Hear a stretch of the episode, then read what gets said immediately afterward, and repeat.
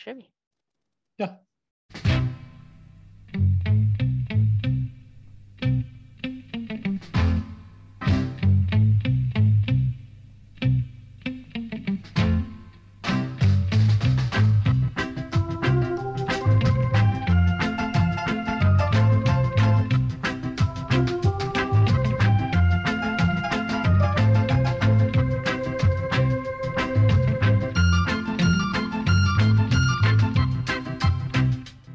Blå vänner och välkomna till ett nytt avsnitt av CSS-podden, alltså avsnitt 110, som är den enda svenska Chelsea-podden skapad och manövrerad av Chelsea Supporter Sweden, den enda officiella svenska Chelsea-supporterföreningen med platinamedlemskap i Chelsea FC. Eh, jag som pratar heter Jakob Lindström och eh, jag kommer med er här en gång till, så tätt ni på det förra avsnittet. Eh, vi har en del att ta upp både från Supercupen och inför premiären. Så därför har vi valt att ta oss ganska snabbt in på här.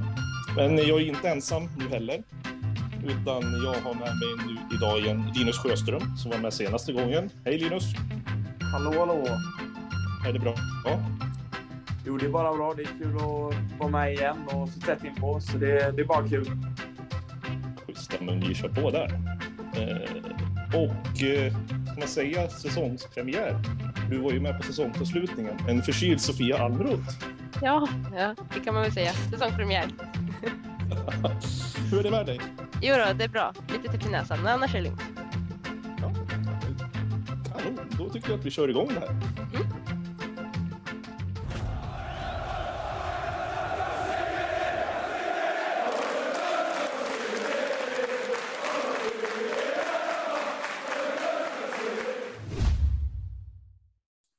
Eh, och vi har ett körschema som är givetvis gårdagens supercupmatch mot Villarreal. Jag tänker så som här att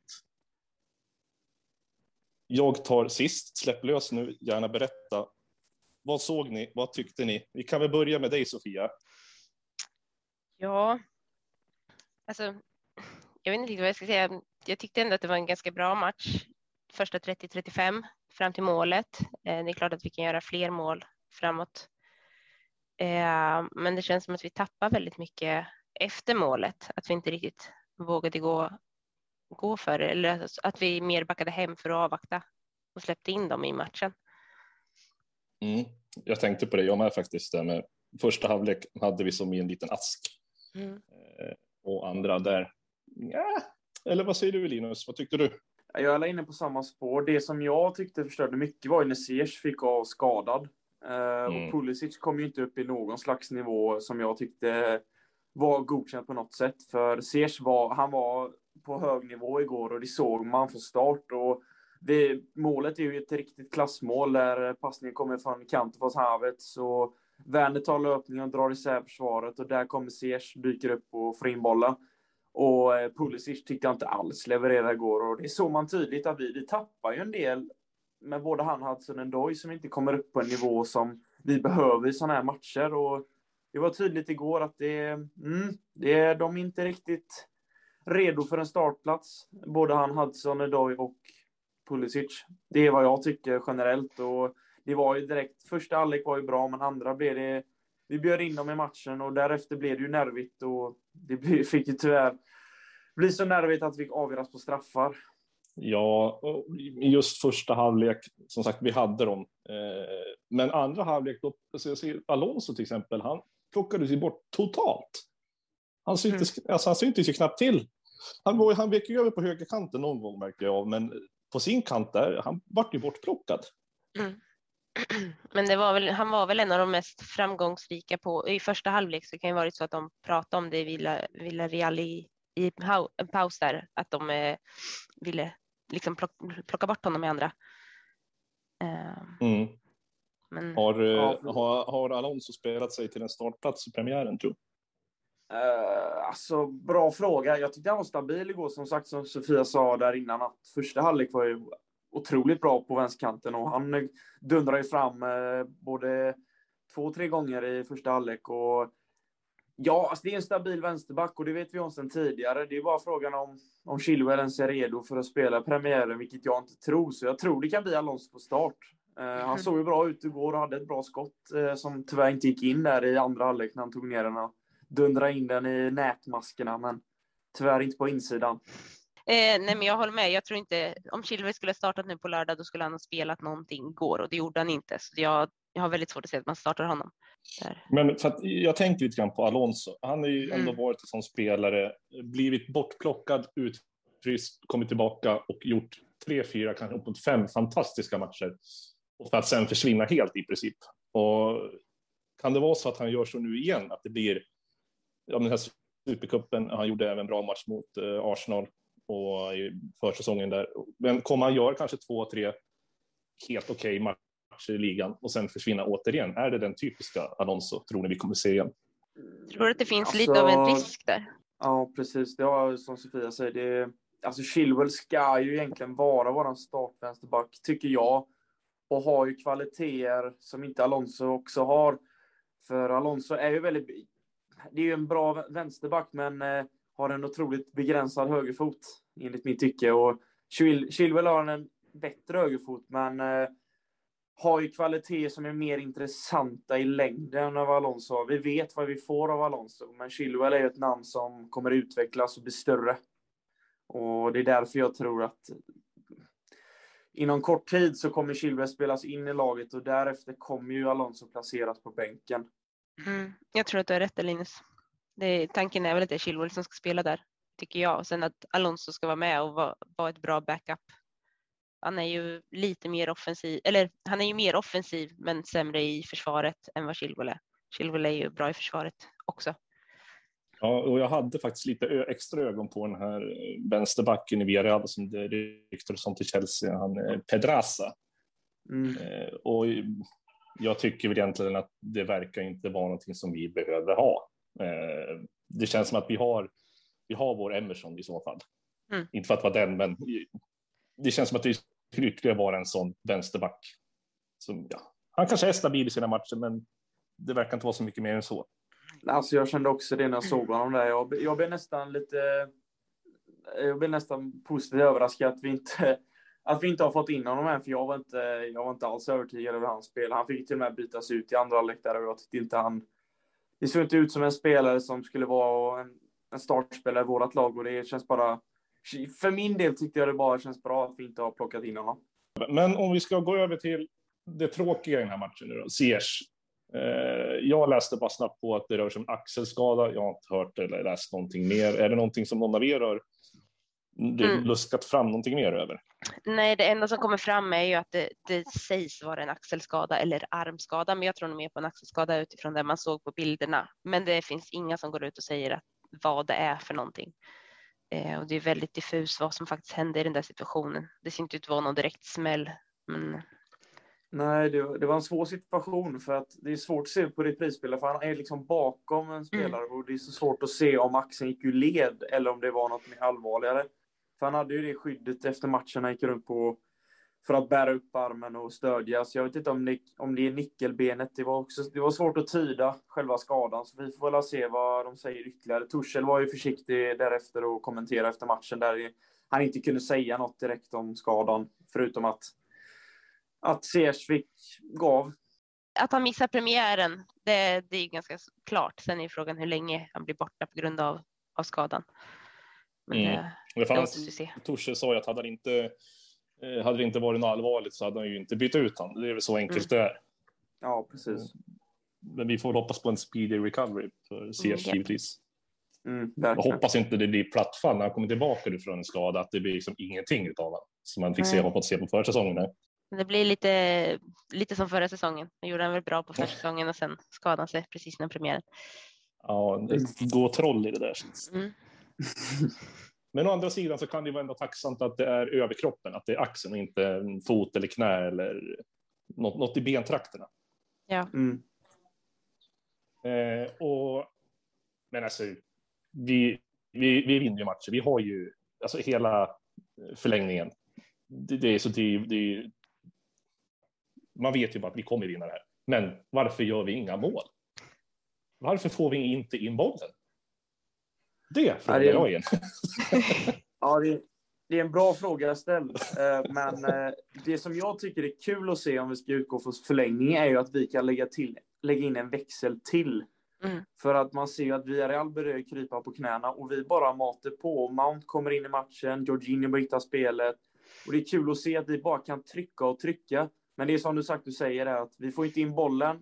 Men det är kul att se att vi kan trycka på och få ner dem ordentligt. Men det var ju som sagt, vi saknar målet fast vi finner en kraft och tar in Kepa och vinner matchen. Och det, jag tycker det är, det är så fantastiskt kul att se när Kepa tar den sista där och hela laget springer fram och hyllar honom. Och det, Mm. man fick nästan en tår i ögat för det var så himla vackert. Och han fick ändå rättfärdiga sig själv lite på grund av tidigare händelser. Vi vet ju med straffläggningen i ligacupfinalen där Sarri vill byta ut honom men han vägrar.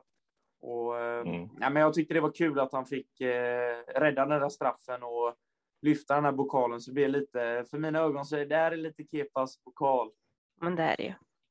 Men jag, jag tyckte det kändes som att vi, vi hade nog kunnat avgöra det tidigare om vi hade varit mer i matchtempo. För jag tyckte man kunde se det på, på Jogge att han, han var inte riktigt där i, i alltså andra halvlek när han kom in. Eh, och som sagt Mount, det tog ett tag för dem att komma in i det. Och det var väl lite därför det tog så lång tid innan vi, att, att vi gick till förlängning. Annars hade vi kanske kunnat avgöra det lite tidigare. Ja, som sagt, och så får vi in en Pulisic som inte alls... Uh, det, det där känns lite eh, som hans signum under förra säsongen. Mm. Eh, han, han, liksom, han är för snabb för sitt eget bästa. Han vet inte hur snabb han är i vissa lägen. Eh, som han hade ju ett läge där han egentligen löp, toklöpte in i straffområdet och kunde ha gjort ett bättre avslut om han hade fått haft lite bättre bollkontroll och haft lite mer kontroll på hur fort han kommer in i straffområdet. Eh, nu vart det ju bara en nästan en spark i luften och bollen gick utanför. Och det känns verkligen som att det inte är första gången man ser han gör det som där misstag. Ehm, och på den här nivån så för mig i alla fall som är den här stora skeptiken i det här gänget så, Mm. så tror jag inte att, eh, alltså jag har svårt att se Pulisic att han kommer ens fortsätta vara tänkt som startspelare under den här säsongen för att eh, hans nivå håller inte tycker jag. Jag ser ju Nej. hellre honom som en, som en inhoppare. Han är ju en explosiv spelare som ska komma in och sätta fart när de andra är trötta. Eh, Jag tyckte man kunde se det väldigt mycket i matchen i- igår, att han höll i bollen alldeles för länge. Han spelade sig längre och längre bort från ett läge istället för att släppa den lite tidigare. Eh, men som sagt var, från bänken har han ju varit bra. Nu kommer han ju in redan i första, då kanske det är lite svårare, men han, han har det i sig om han, kan, om han vill och tror på det. Ja, så är det ju. Och det är som Sofia säger, det är att vi, vi, han har ju kvaliteter. Det har han visat sedan tidigare, men det är tyvärr... Sen hans ankomst från Dortmund så tycker jag att det är från och till och det är en sån otroligt ojämn nivå på hur han håller sig. Ibland kan han vara jättebra, åker på skada, kommer tillbaka, spelar några okej matcher och nästan underpresterar. Och sen ex, eh, exploderar han i några fåtal matcher och så är det upp och ner hela tiden. Och nu måste man den här säsongen måste han ju nästan nå den här högre nivån för att kunna få vara med en startplats. För nu har det varit alldeles för länge där en, han håller en nivå som varierar otroligt mycket. Och det, en sån spelare kan ju tyvärr inte starta för Chelsea, för vi har en för bra trupp för detta. Och i längden så kommer det till slut resultera i att vi kommer få sälja honom om han fortsätter i samma spår. För vi, vi vill ha en policy som levererar och vi har sett det stundtals, men nu är det dags att steppa upp även för honom.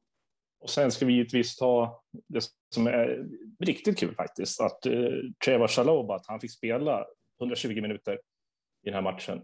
Och uh, han- jag tyckte inte han, det var inte fy skatt där inte. Jag tyckte han gjorde en bra match. Ja. Ja, men det gjorde han ju. Han läste spelet bra. Han stod, stod eh, på rätt ställe hela tiden.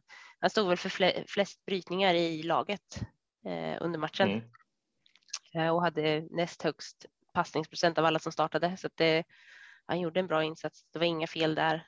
Eh, så. Det enda, enda jag har lite, det var ju på deras, deras, må, nej, deras stolpskott eller var det ribbskott i, i slutet av första. Eh, Mm. Men det är ju inte hans fel enbart, utan de flyttar över hela backlinjen alldeles för långt så att eh, Villas spelare kommer där och blir ganska fri och sätter bollen i ribban. Precis, Morenos. Ja, Ja, Gamle Alberto Moreno. Ja. Men det- Nej, men jag tänkte Ja, på det, för att just när målet kom till där, Eh, och jag ser att Hudson Odoi, han är ju wingback och han är nere mm. och trycker på, men det är ju helt rent där bakom. Mm. Alltså, ja. vad är, vad är, vad, det, det, det, är ju väldigt chansigt att spela med en trebackslinje och sen mm. köra wingbacks. Och som vi vet så är inte Hudson Odoi den som är allra bäst defensiv spelare heller. Och han, han har inte den här fysiken att klara av en större anfallare och trycka bort i varken sig nickduell eller i kroppskontakt.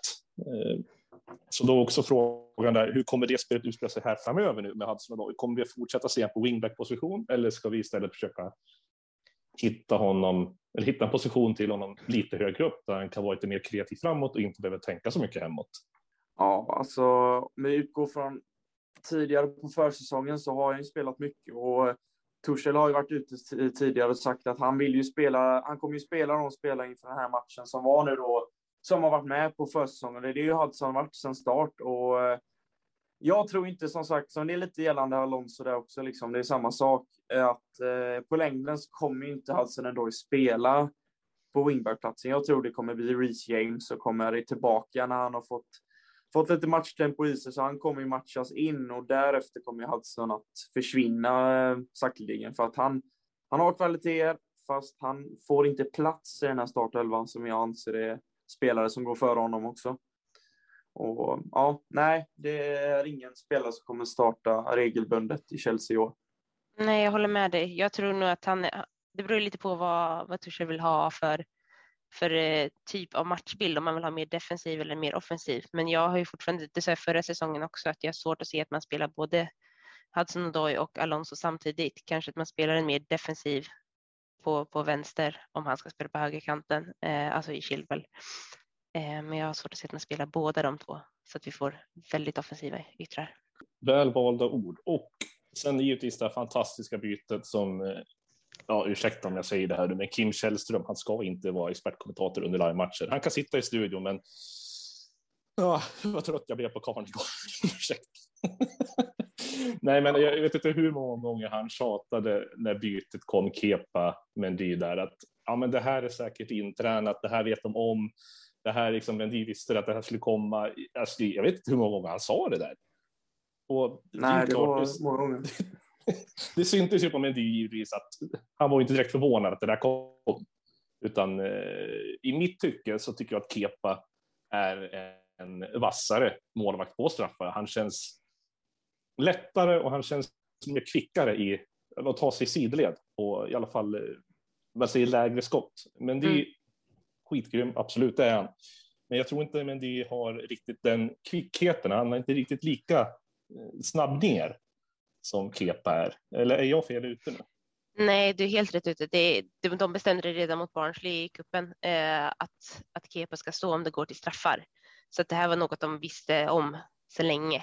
Eh, för eh, Kepa har en räddningsprocent på 21 procent på straffar. Eh, så han har mycket bättre statistik än vad Mendy har. Så att det, det, här, det här visste de om långt innan. Eh, det gällde bara för Kepa att komma in i tempot och vara redo när han väl kom in.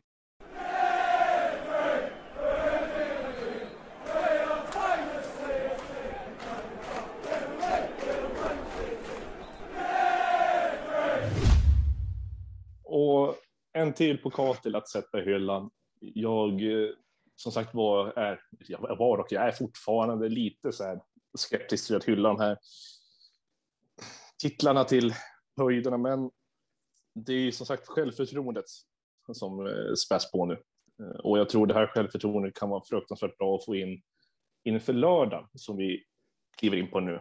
För på lördag så eh, drar säsongen igång igen, alltså Premier League-säsongen och det är inte en så jättelätt match på pappret och inte i verkligheten heller. För att Crystal Palace hemma, det ja, jag, jag, jag nu kommer den här lilla skeptiken fram igen.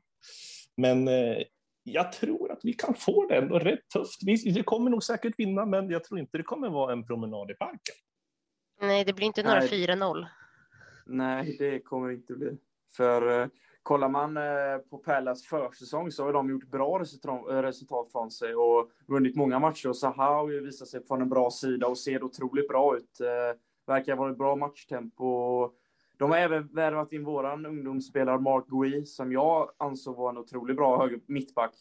Fast vi har ju otroligt många duktiga backar idag, som, så det är ju konkurrens. Och han är ju en så stor talang så han kan ju inte sitta på bänken och eh, bara vänta ut sin tid. Så han valde ju själv också att gå till Pallas, vilket kan ju vara ett bra steg, fast det kommer att vara en bra tillgång till Pallas och eh, det blir intressant att se nu i premiären hur vi kommer klara av att hantera Saha framför allt i offensiven där och även Benteke också varit okej okay på försäsongen.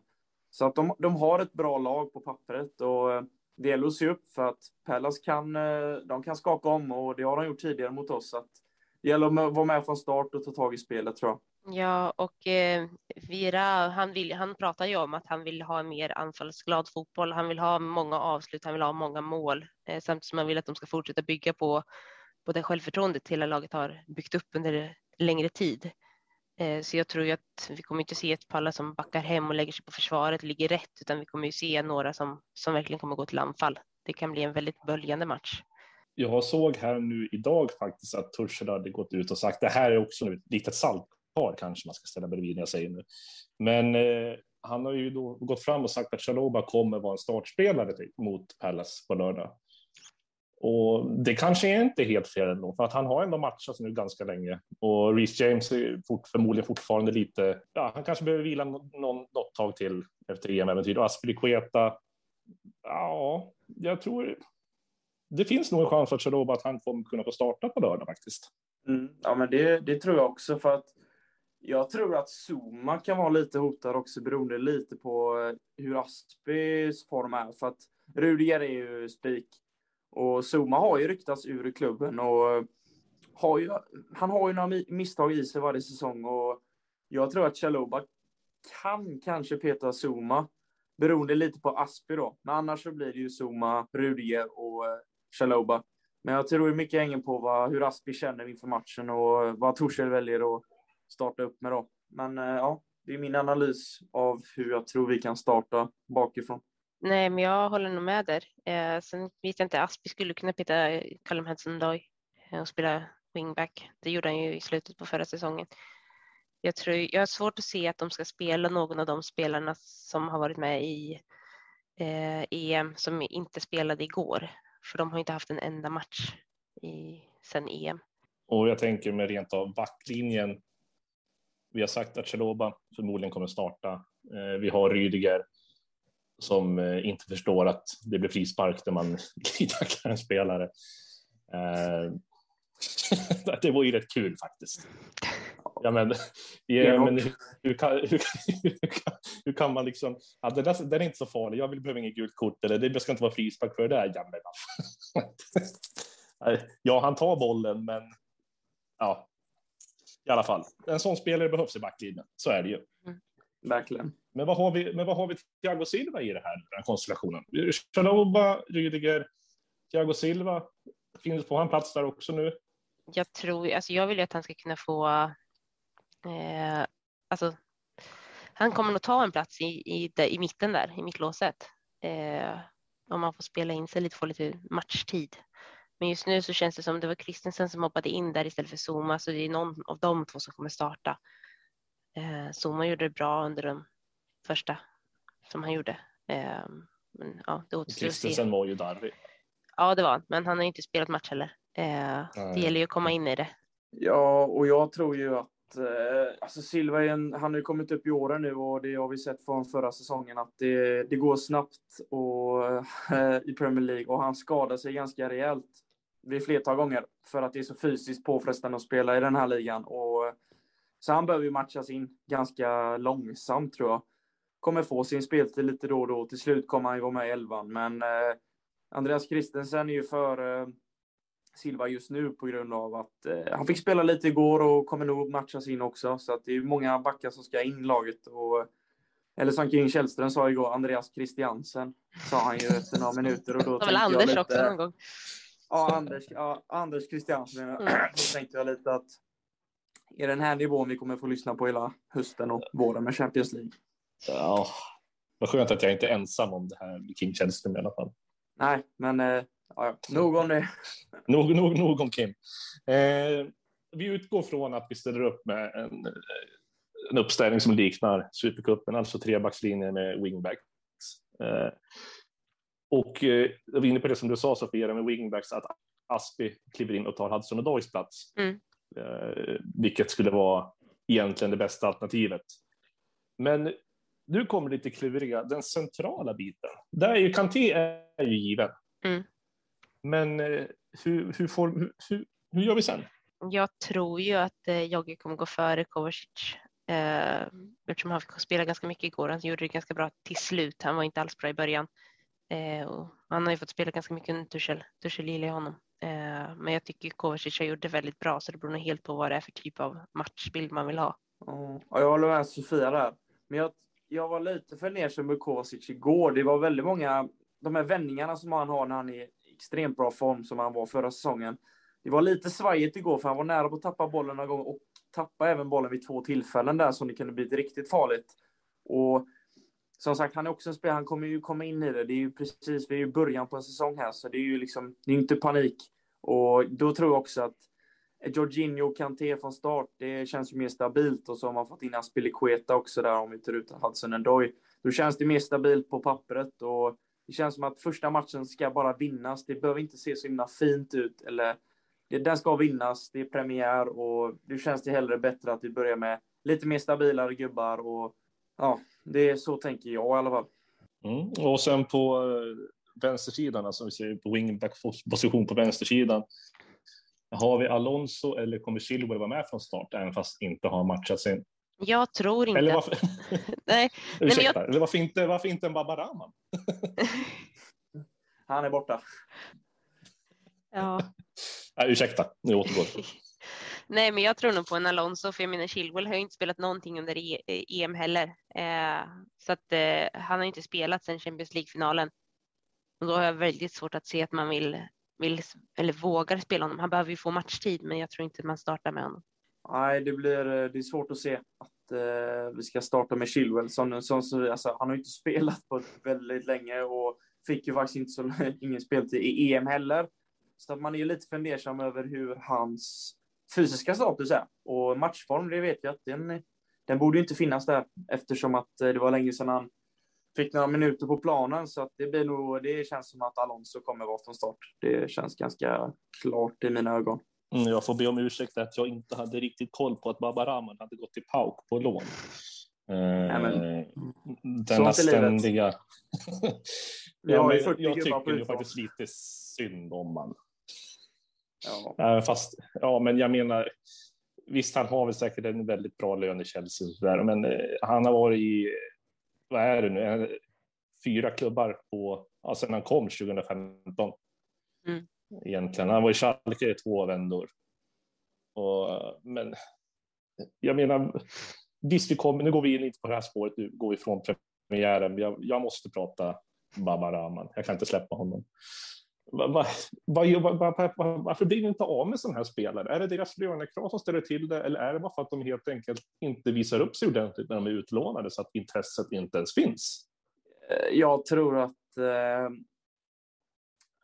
en spelare som Babaraman och Van Ginkel och Lukas Piasson, det är ju spelare som ja, Van Ginkel och Piasson har ju lämnat nu, men det är ju många spelare som genom åren, Marco Marin till exempel, det är spelare som är utlånade och på utlånade och utlånade varje säsong. Och det är ingen som vill köpa loss dem, antagligen för att de inte övertygar tillräckligt mycket.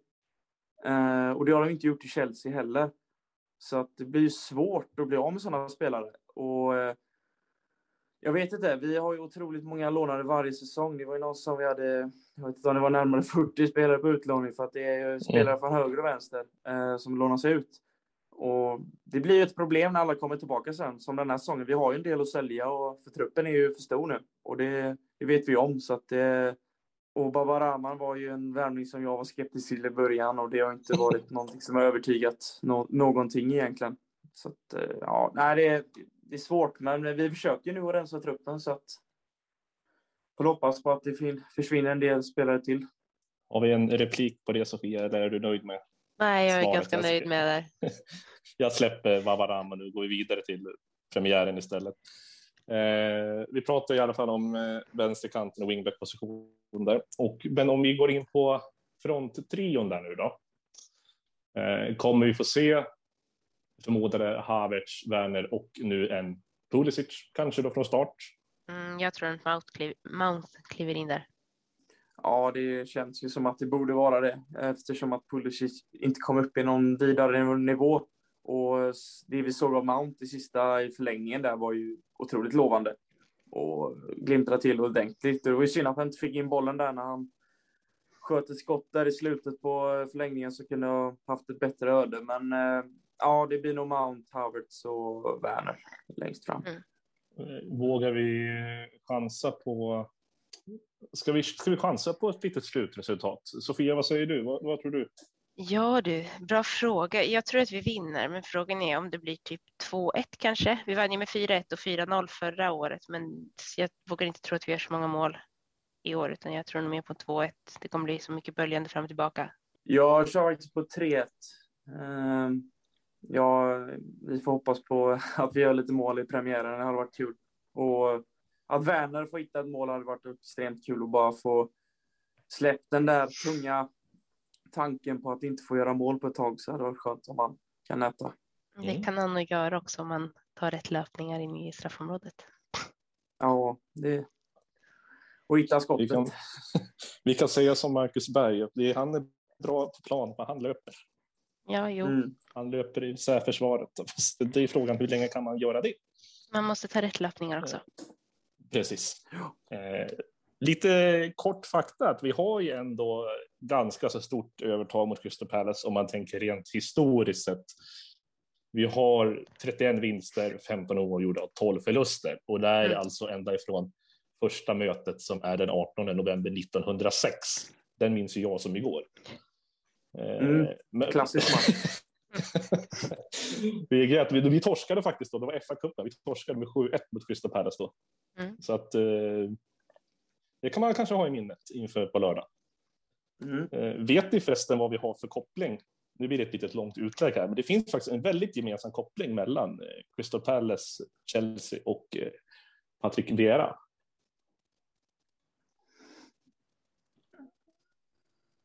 Nej, nu står det still faktiskt. Mm. Då, Sofia, du har ingen chansning? Mm -mm. Nej.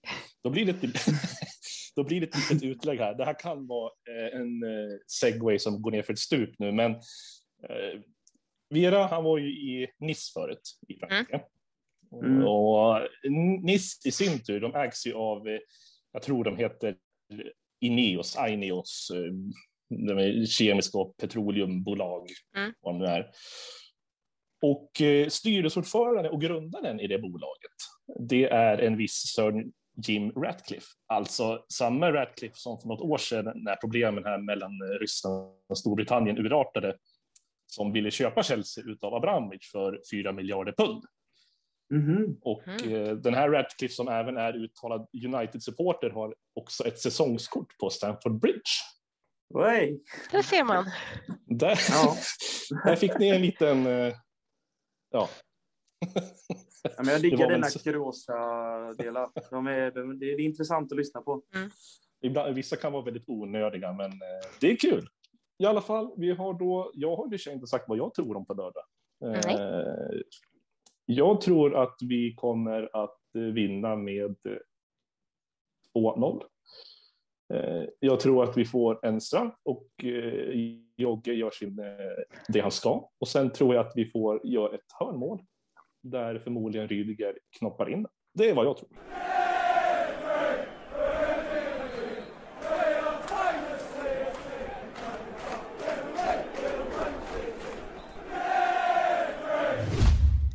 Då ska vi kliva vidare till en eh, annan match. Eftersom det här avsnittet kommer att komma ut redan ikväll Mm. Så kan vi, kan vi passa på att peppa upp det här nu eftersom att eh, damerna kommer ju ha träningsmatcher borta mot Rangers ikväll. Mm. Mm. Och eh, jag har haft lite koll här på damerna nu under, med hela, under hela sommaren inte vad som händer med, den, med klubben eller med den delen av klubben. Mm. Och det som är mest intressant just nu som jag tycker inför kvällens match, eller mest intressant, men i alla fall det som är en liten, ska säga, en liten inte anekdot, men det, det, det finns något lite kul historiskt där. Eh, Erin Cuthbert, att hon är ju ändå från akademin i Rangers. Och får se, hon är väl hon är ändå startspelare. Så det blir lite spännande att se om hon, hur hon kommer ta, tackla det mötet. Mm. Eh, men Sofia, vad gäller nu inför ikväll? Eh, matchmässigt. Vi saknar ju fortfarande ja. alla OS-spelare eh, som var i final och så. Så det är Jesse Fleming, eh, svenskarna, Eng, ja, de som spelar för, eh, för Storbritannien, de är inte heller med. Utan det är ju ungefär samma spelare som spelade mot Arsenal senast som är med. Den enda som har kommit in i truppen är ju J som är tillbaka. Eh, hon var inte ens med förra gången. Eh, det är ju lite färre akademispelare med Eh, från, på bänken, men vi kommer nog få se en hel del akademispelare i eh, backlinjen. Eh, för där har vi ju i stort sett bara Carter som brukar spela av våra ordinarie spelare. Fox har gjort några inhopp i Champions League och någon cupmatch också. Hur ser egentligen Emma Hayes plan ut nu för man säger, jag, jag kikar lite grann på matcher som har haft och så vidare och jag ska ju givetvis slå mig ner och titta på Rangers-matchen nu ikväll när det sänds. Det sänds ju även gratis kan man ju mm. påpeka på, på, på Youtube också. Både på Youtube, på hemsidan och via deras Facebook mm. och appen. Så där tycker jag ju alla ska in och kika faktiskt. Yep. Så lite mer fotboll. eh, i alla fall, hen, vad sa du, 2030? Japp. Då får vi skynda oss. Jo. det är kul om det avsnittet kommer ut 23.00. Eh, men eh, i alla fall, hej. Vad, vad, tror du hennes plan är nu inför kvällen? Vad, vad är hennes fokus? Var kommer det sitta någonstans? Vill hon eh, åka dit och köra över dem? Vill hon åka dit och spela ihop laget? Vad, är, vad tror du att hennes fokus är nu inför ikväll? Eh, det är klart att hon alltid vill vinna, eh, men jag tror nog mycket att hon vill köra ihop laget. Vi har inte så jättemånga från vår ordinarie backlinje med, så jag tror att fokus kommer nog bli mer på, på anfallsspelet i det här fallet eh, och spela ihop dem, för det är där vi har flest ordinarie spelare med eh, från förra året. Eh, så det är väl testa de här unga spelarna, se vilka som ska ta klivet upp i år eh, och få vara med. Samtidigt som man vill, vill se att det, det klickar liksom mellan lagdelarna. Jag har lite halvdålig koll på just akademin där, men har du tips om någon spelare som man kanske skulle hålla extra ögon på nu ikväll? Jag vet ju att Thomson kom in ganska tidigt i förra matchen mot Arsenal. Eh, gjorde det ganska bra. Han fick ju kaptensbindeln i andra halvlek där. När de i stort sett bytte ut hela elvan gjorde nio byten. Eh, annars har jag inte jättekoll på dem. Fox och eh, Beaver Jones är de som har varit med mest hos oss. Sen vet jag att Derry startade förra matchen. Eh, annars har jag inte jättekoll på dem för det finns inte någon möjlighet att se dem på det sättet som man kan se med herrakademin. Ja, nej, precis. Och det är lite tråkigt också att det inte finns samma typ av, än så länge ska vi säga i alla fall. Eh, Schmackarbin har ju väldigt mycket alltså på herrarnas sida, att det är mycket sändningar via eh, Chelsea-appen och det finns via hemsidan och Youtube och så där. Men just damernas akademi har inte riktigt blivit eh, samma genomslag riktigt än. Och det får man väl hoppas att det ligger ändå ganska nära till hands att det borde väl bli dags med tanke på hur mycket de fotbollen växer. Ja, mm. ja precis. Det, det är som du säger där. Jag tror även att Alltså, tänk, tänk hur stor eh, den engelska fotbollen har blivit på damsidan där. Och ligan har ju börjat bli otroligt mer jämn när man kollar på resultaten. Och det är mer lag som blandas i och den blir jämnare. Och konkurrensen så väcker även intresset bland fansen att det, det är fler lag som kan vara med i en titelstrid. Och det gör det bara mycket roligare och mer intressantare. Och man har ju sett att publiken ökar ju på damernas sida. Och det, det är bara roligt att folk får upp ögonen för den för den fina fotboll som spelas och eh, det kommer nog bara växa. Det, mm. det tror jag. Och även mitt egna intresse har vuxit eh, de senaste åren för Chelsea. Just när även när svenskorna kom över så fick man ju upp ögonen mer och därefter har det blivit att man har kollat resultaten, man har följt med med hur det går i de turneringarna så att eh, det intresset växer även för min sida och det, det gör det nog bland fler. Jo, men det gör det. Om man kollar när de släppte säsongsbiljetterna nu så sålde de ju slut inom loppet av ett par timmar, ett dygn och sånt där. Eh, så det gick ju, det, det, säsongsbiljetterna är ju slutsålda. Så det lär ju bli fullsatta läktare så snabbt man får släppa på fullt. Otroligt kul. Det är jättekul faktiskt. Det är hur kul som helst. Eh, nu får ni rätta mig om jag har fel, men jag för mig att jag såg att damerna har premiär 5 september Japp. Ut mot Arsenal. Japp, och den ska de streama, så jag hoppas att vi kan se den här i Sverige också. Var har vi damerna någonstans egentligen? Vad eh, kan vi, har vi någon hint om vad vi kan förvänta oss av denna säsong? Kommer vi, kommer vi vinna alltihopa eller eh, de andra lagen runt omkring känns som att det röstas ganska bra ändå. Mm, de som är, Arsenal blir alltid intressant att se för de har bytt tränare nu så vi har ingen aning om vart de är. Eh, de gjorde en bra match mot oss men vi hade ju inte någon i stort sett från vår ordinarie startelva med ens en gång eftersom de var iväg på OS. Eh, Manchester United har ju tappat jättemycket spelare eh, så där har vi inte jättestor koll på hur de, hur de kommer bli. Eh, det är ju City som är de största utmanarna mot oss. Eh, så det är ju det är den matchen som blir, eller inbördes möte mellan oss som kommer bli de mest avgörande tror jag. Vi har ju inte förändrat jättemycket i vår trupp. Eh, vi har inte tappat någon mer än Hanna Blandell och hon gick till United och så har vi fått in mm. James liksom. Eh, så där, där har vi ändå stärkt upp ytterligare på anfallspositionen. Ja, och där med James, vad kan vi förvänta oss av henne då? Eh, hon är en ganska stor, stark spelare som är teknisk, så det, jag tror att vi kan förvänta oss ganska fysiskt spel. Eh, mycket skott. Hon är ju mål, målglad eh, så länge hon håller sig skadefri. Men eh, jag tror framförallt att hon kommer vara en, eh, en inhoppare som ska vara här för att lära sig. Ehm, men hon kommer få matchtid. Det kommer hon få. Jag tänkte på det, för ja, det, det, det färskaste minnet jag har från damerna, det är ju den bistra Champions League-finalen mot Barcelona. Mm. Mm. Och redan där, där och då såg det ut så jag, visst, jag vet inte vad som hände med honom, för det var liksom eh, de kan ju som, då kunde de ju så mycket bättre. Alltså, det var som att allting bara, det, det såg så enkelt ut i Barcelona då helt enkelt. Och det har de förmodligen med sig i bagaget nu när de kliver in i en ny säsong, att den där matchen sitter väl i bakhuvudet på de flesta. Eh, för de, då blev de ju tyvärr överkörda det är väl egentligen den enda kritik man kan ha mot Emma Hayes. Det är ju att i de andra i kvartsen, kvartsfinalen och semifinalen så gjorde vi ju en sämre första match, men vi gjorde det bra, jättebra andra match. Att i finalen så hade hon inte den här möjligheten att eh, gå hem och tänka igenom vad behöver vi göra för förändringar inför nästa, utan här var det liksom vi behöver göra förändringar under matchen och det har hon lite svårare för att göra. Och om man kollar så är det betydligt mycket bättre andra halvlek i finalen än vad det var första halvlek. Eh, så det är väl det som man kan rikta kritik mot henne, att hon inte har så lätt för att förändra matchbilden just under matchen när den pågår. Eh, har, men... eh, ursäkta, fortsätt. Nej, nej, nej, kör du. Jag tänkte bara komma med frågan och säga om Emma Hayes. Eh, hon har varit där ett tag nu. Mm.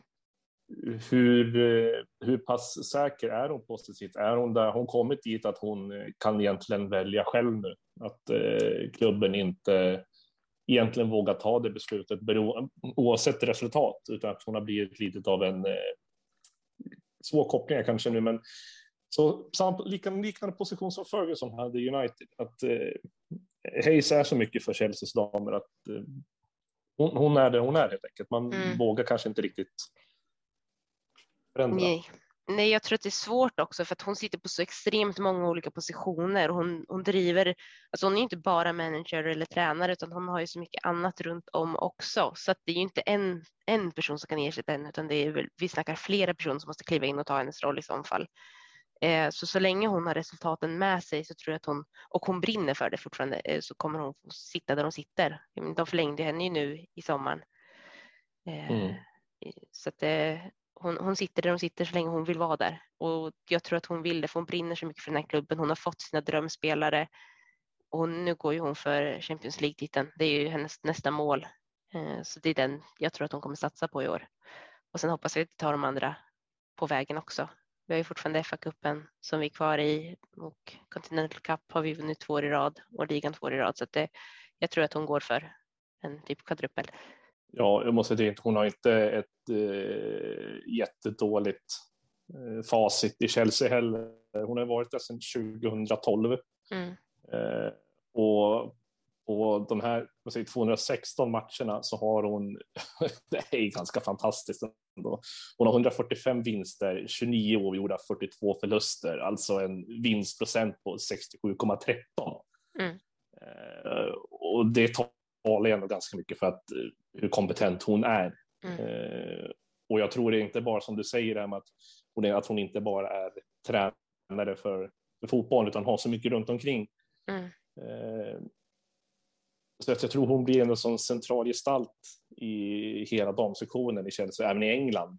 Mm. Eh, så att jag tror hon, hon sitter på ganska mycket makt och hon har gjort det bra, det har hon. Så det ska man inte ta ifrån henne. Men som sagt, hon har ju också sina, alla, alla tränare har ju sina bättre och sämre dagar och sina mm. dippar. Sen att de kommer i sådana avgörande lägen, det är ju egentligen bara, det är, det är otur och typiskt, det, så är det ju. Mm. Det är det. Det är tråkigt när det blir så, men ibland ska man åka på de smällarna också. Det var väl det Barca gjorde själva när de var där senast. Eh, och så nu kom de tillbaka och dominerade finalen. Så vi får göra något liknande.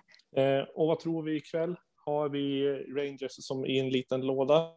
Eller kommer vi få se ett spel som är väldigt mycket fram och tillbaka? Eller kommer det vara väldigt mycket försiktigt?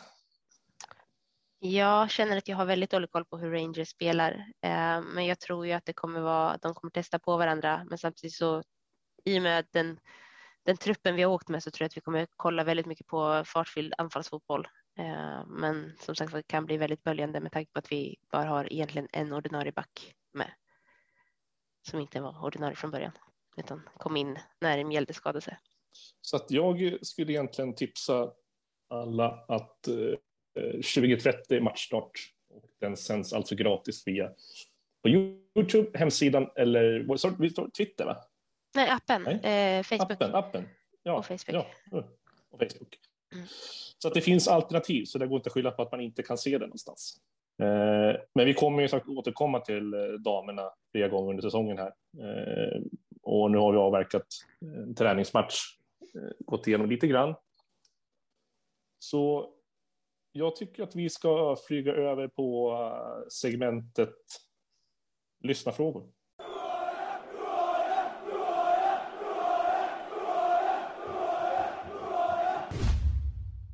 vi fick ju in, det här är ju jättekul, alltså vi har fått in ganska mycket frågor. Och eh, vi ska ju försöka besvara de här så gott vi kan. Och alla kommer ju tyvärr inte få svar på sina frågor, utan eh, vi kommer köra ett litet, en liten tombola kan man säga. På alla som har skickat in. Eh, men fortsätt gärna med det, även fast vi kanske inte har någon ett segment med frågor för nästa inspelning, kommande inspelningar. Men skriv gärna i kommentarerna om ni undrar om någonting som ska tas upp i podden så kan vederbörande ta reda på mer information och meddela det helt enkelt. Men då tycker jag att vi börjar. Ja, men vi kan ju börja. Jag tycker vi börjar med Daniel Joanno, alltså Donny. Han var ju först ut i den här frågespalten. Donny undrar alltså. Det har spekulerats i att en spelare som Werner kommer dra nytta av Lukaku alltså hans ankomst. Hur ser ni på det? Han såg vilsen ut igår, men kanske höjer sig med en stor target man vid sidan av sig. Eh, och det där är ju väldigt intressant, men jag känner så här, nu sållar jag ut den här frågan att det börjar på Linus, att du får yep. köra första biten här. Ja, alltså om vi utgår från hur Lukaku är så är det ju en, en striker som vi har saknat sedan förra säsongen. Eh, nu vill jag bara säga att Lukaku återvänder till Chelsea. Det kom precis som notis på min mobil här. Mm, min också. Wow. så, eh, så vi får ju välkomna tillbaka Lukaku till Chelsea då. Är det klart nu alltså? Japp, ja, det kommer otroligt tajmat. Mitt i frågan. men eh, ja, tillbaka till frågan då. Eh, nej, men som sagt, vi har ju saknat en spelare som Lukaku eh, när vi kollar tillbaka från förra säsongen och eh, jag tror att om Werner från en position från kanten kan bidra väldigt mycket och ta hjälp av Lukaku. För som sagt, som Sofia sa tidigare, tar Werner rätt löpningar och drar isär försvaret så kommer vi bli otroligt giftiga framåt med Lukaku också. För det där är en kraftfull spelare som vi, vi vet gör mycket mål och vet exakt vart målet står. Och eh, Werner hade ju inte det flytet förra året att hitta målet så många gånger, men han löpte mycket för spelarna och han drog isär försvaret. Vilket kan öppna upp för Lukaku, så jag tror givetvis att de kan ta lärdomar och eh, fördelar av varandra. Nej, men jag håller med. Eh, jag kan se liksom att Werner tar ett kliv neråt. Problemet är att han måste peta Havertz eller Mount då. Eh, men jag tror absolut att han skulle kunna dra nytta av att inte behöva ligga på på, på sista spelaren hela tiden utan kunna ta fart och komma bakifrån. Då borde han inte springa offside lika ofta. Eh, däremot så behöver han fortfarande kolla upp vart han ska springa och inte springa bara rakt fram. Mm. Eh, raska vidare till nästa. Och David Wallengren undrar, den här kan nästan jag svara på, för det såg jag här igår. Mm. han undrar vad Frank gör just nu, alltså Frank Lampard. Mm. Eh, och han har ju hållit sig lite skymundan. Eh, eftersom han fick, ska man säga, ja, han fick spark. Mm. Eh, så det enda han som gick ut här för någon dag sedan, där han fick en intervju där hur han tror att eh, Premier League-säsongen kommer eh, ja, se ut. Och under den intervjun så nämnde han inte Chelsea en enda gång. Det är lite, lite, lite tragiskt att se. Men man vet ju vart man har gamle Frank ändå. Eh, I alla fall, Eh, det Frank Lampard gör nu, det är inte så mycket mer jättespännande att han är expert på BBC, eh, på BBC Sport. Han eh, var det under EM nu och, och, som jag förstår så kommer han fortsätta med det under Premier League-säsongen också.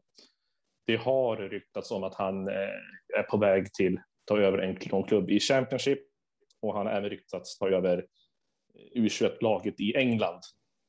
Men eh, som det ser ut nu så verkar han i alla fall ta det här året ut och kanske enbart köra på eh, expertlinjen på tv. Och det är inte fy skam att ha ett sånt jobb heller, jag tycker. Då kommer vi gå vidare till eh, nästa fråga som kommer från eh, Daniel Karlsson. Och han undrar då om vi kommer behålla Chaloba den här säsongen. Eh, insatsen igår var ju inte direkt något fel på. Sofia, vad tror du? Jo, men jag tror att vi kan behålla honom eh, som en backup om han nöjer sig med det så att det inte blir en ny Tomori. Uh, men som sagt, det beror helt på hur vi bygger upp truppen och vad det är för typ av spelare som Tusher vill ha in. Men som sagt, han har ju absolut uh, ökat sina chanser att få stanna i truppen efter de insatser han har gjort. Sen får vi se hur det blir när de, de här spelarna som varit iväg på uppdrag, landslagsuppdrag, när de kommer tillbaka, hur det blir. Ja, ja, som Sofia säger där, det beror lite på hur Tuchel tänker med värvningar och så vidare. Och som kunde har ju ryktats in för Sevilla och kommer han in så tror jag det kan bli svårt för Chaloba att vara kvar. Då blir det kanske en utlåning givetvis. Inte, vi kommer inte sälja den här fina backen, det tror jag inte. Men eh, eftersom vi har både Silva och Kristensen också och om jag hade fått in Kunde exempelvis så blir det svårt. Men som sagt, kommer han vara med nu till helgen så kanske det, vi förlitar oss på att ha de här backarna vi har nu. Men det beror ju lite på hur Torsten tänker och det får vi se nu eh, sista tiden på fönstret här nu. Och nu fick vi in Lukaku också så att eh, det händer saker och en underbara klubb och det är fantastiskt kul att följa. Och eh, vi, vi, tar en fråga till. Eh, vi kan väl ta två frågor till känner jag. Sen eh, kanske vi inte behöver gå igenom så mycket mer. Eh, jag tror det kommer bli väldigt långt samtal där annars. Eh, Marcus Sjögren, han har varit flitig och frågat två frågor, men nu tar jag bara en av hans frågor, den som är lite kortare. Och skulle någon av Douglas Luiz, Bissoma, Ndidi, Tidemans eller Ward Prowse kunna ta platsen bredvid Kanté och vara en förstärkning? Jag ger bollen till Sofia. Då säger jag så här, jag har för dålig koll på de spelarna för att kunna ge ett korrekt svar där. Mm. Hoppar vi över till Linus. Uh, vill du bara nämna spelarna igen? Så... Douglas Luiz, Bissouma, Ndidi, Thielemans eller Ward Prowse? Ja, det är otroligt bra mittfältare. Jag skulle ändå säga att Ndidi, Thielemans hade kunnat gå in bredvid Kanté till exempel. För Ndidi är ju en spelare som ersatte Kanté i Leicester och gjorde gjort det otroligt bra. Och eh, är ju en startspelare utan tvekan i Leicester och var med och var viktig i fa Cup-vinsten och har gjort att eh, Leicester är där de är idag för att det är en otroligt mångsidig spelare. Och jag vet också att han har pluggat på Oxford samtidigt som han spelar i Premier League. Mm -hmm. så, det, så det är en flitig person och eh, har, någon, har en del kunskap i huvudet. Så att, eh, det är en bra mittfältare. Jag tror även att Bissouma hade kunnat fungera, men framförallt så hade Ndidi och... Eh, vem var det mer jag sa nu? Jag glömde av mig. Eh, Ndidi och... Eh, Tidemans. Ja, Tidemans precis. Tidemans också, som har gjort det bra i Leicester. Så att de två är ju otroligt viktiga för laget och eh, hade givetvis kunnat bidra till Chelsea tror jag. Så att det, det hade, jag, hade de ryktats i klubben så hade jag inte jag blivit besviken, om jag säger så. Nej, men för att då, då blir det en ganska bra övergång till den sista frågan som vi tar upp nu, eh, som kommer från Niklas Isaksson. Och han skriver då att Kanté, Kovacic och Jorginho är givna i de två rollerna på det centrala mittfältet råder det inte mycket tvekan om i nuläget. Men visst behövs ytterligare ett alternativ. Med Gilmore och Gallagher utlånade, vem tar den fjärde platsen tror ni? Och vad hoppas ni på? Eh, ska vi lägga över den här på dig då, Sofia? Ja, alltså jag vet inte riktigt vem jag skulle. Jag tänker att det skulle vara bra att få in någon, någon yngre spelare som kan tänka sig att ha mycket eh, bänktid.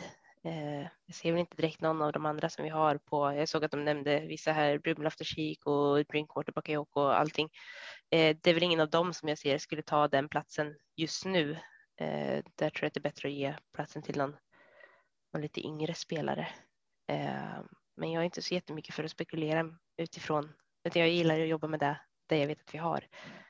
Uh, ja, men det är som sagt att vi har ju en del spelare som kommer försvinna antagligen från klubben och jag, jag, jag, jag var liksom extremt nyfiken för att se hur Ross Barkley såg ut och, och då, den speltid han har fått på försäsongen övertygar ju tyvärr inte mina förväntningar på honom. Så att, eh, och de resterande, Ruben Loftus-Cheek håller inte heller måttet och Bakayoko kommer ju antagligen också försvinna och Danny Drinkwater var, han var duktig i första matchen mot Bournemouth där som vi pratade om i förra samtalet. Han var ju mästerlig med sina passningar, men eh, sen så eh, såg man nog hans rätta jag. Även där mot Arsenal tyckte jag att det var, det var, det var för dåligt helt enkelt. Och det är en position vi definitivt kan stärka upp eh, och göra bättre, för Empadu är inte heller han har ju varit mittback en del och sen även spel. Han kan ju spela defensiv också. Men eh, det, är, det är inga spelare som håller måttet tyvärr för att kunna konkurrera om ytterligare en plats i truppen.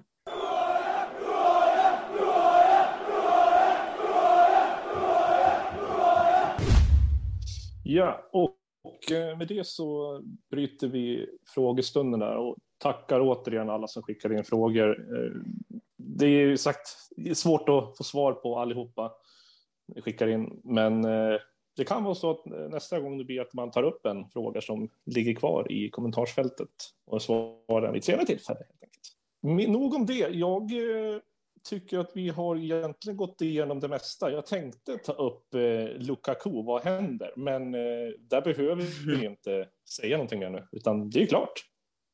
Ja. Och vart det en ganska bra torsdag här. Absolut. Så att eh, jag säger att vi har damerna ikväll 20.30 möter Rangers och så tjatar om det igen. Den är gratis på Youtube. Facebook och hemsidan. Eh, och på lördag är vi inne i premiär på Crystal Palace klockan 16.00.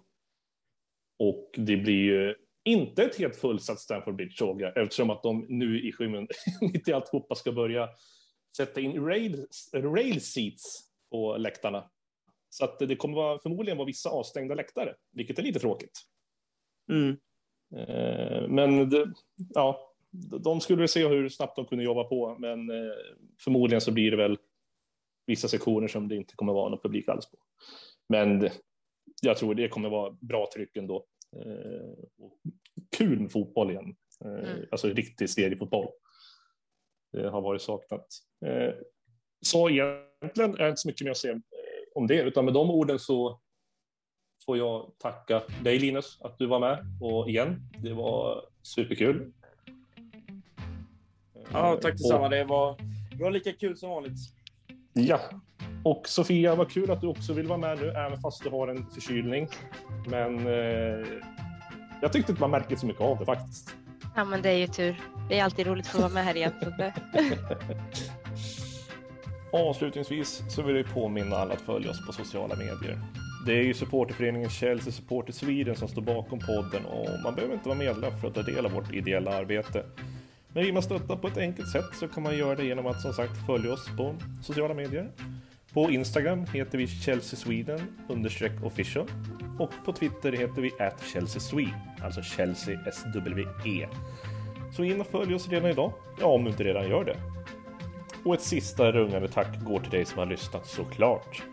Vill du så får du gärna droppa en kommentar i CSS-podden-gruppen på Facebook för att diskutera avsnittet, skicka en hälsning eller bara skriva något eh, peppande. Det är sånt som alltid uppskattas. Eh, var snälla mot varandra där ute i Chelsea, Sverige, så hörs vi snart igen. Hej med er allihopa! Carefree och up the Chelsea!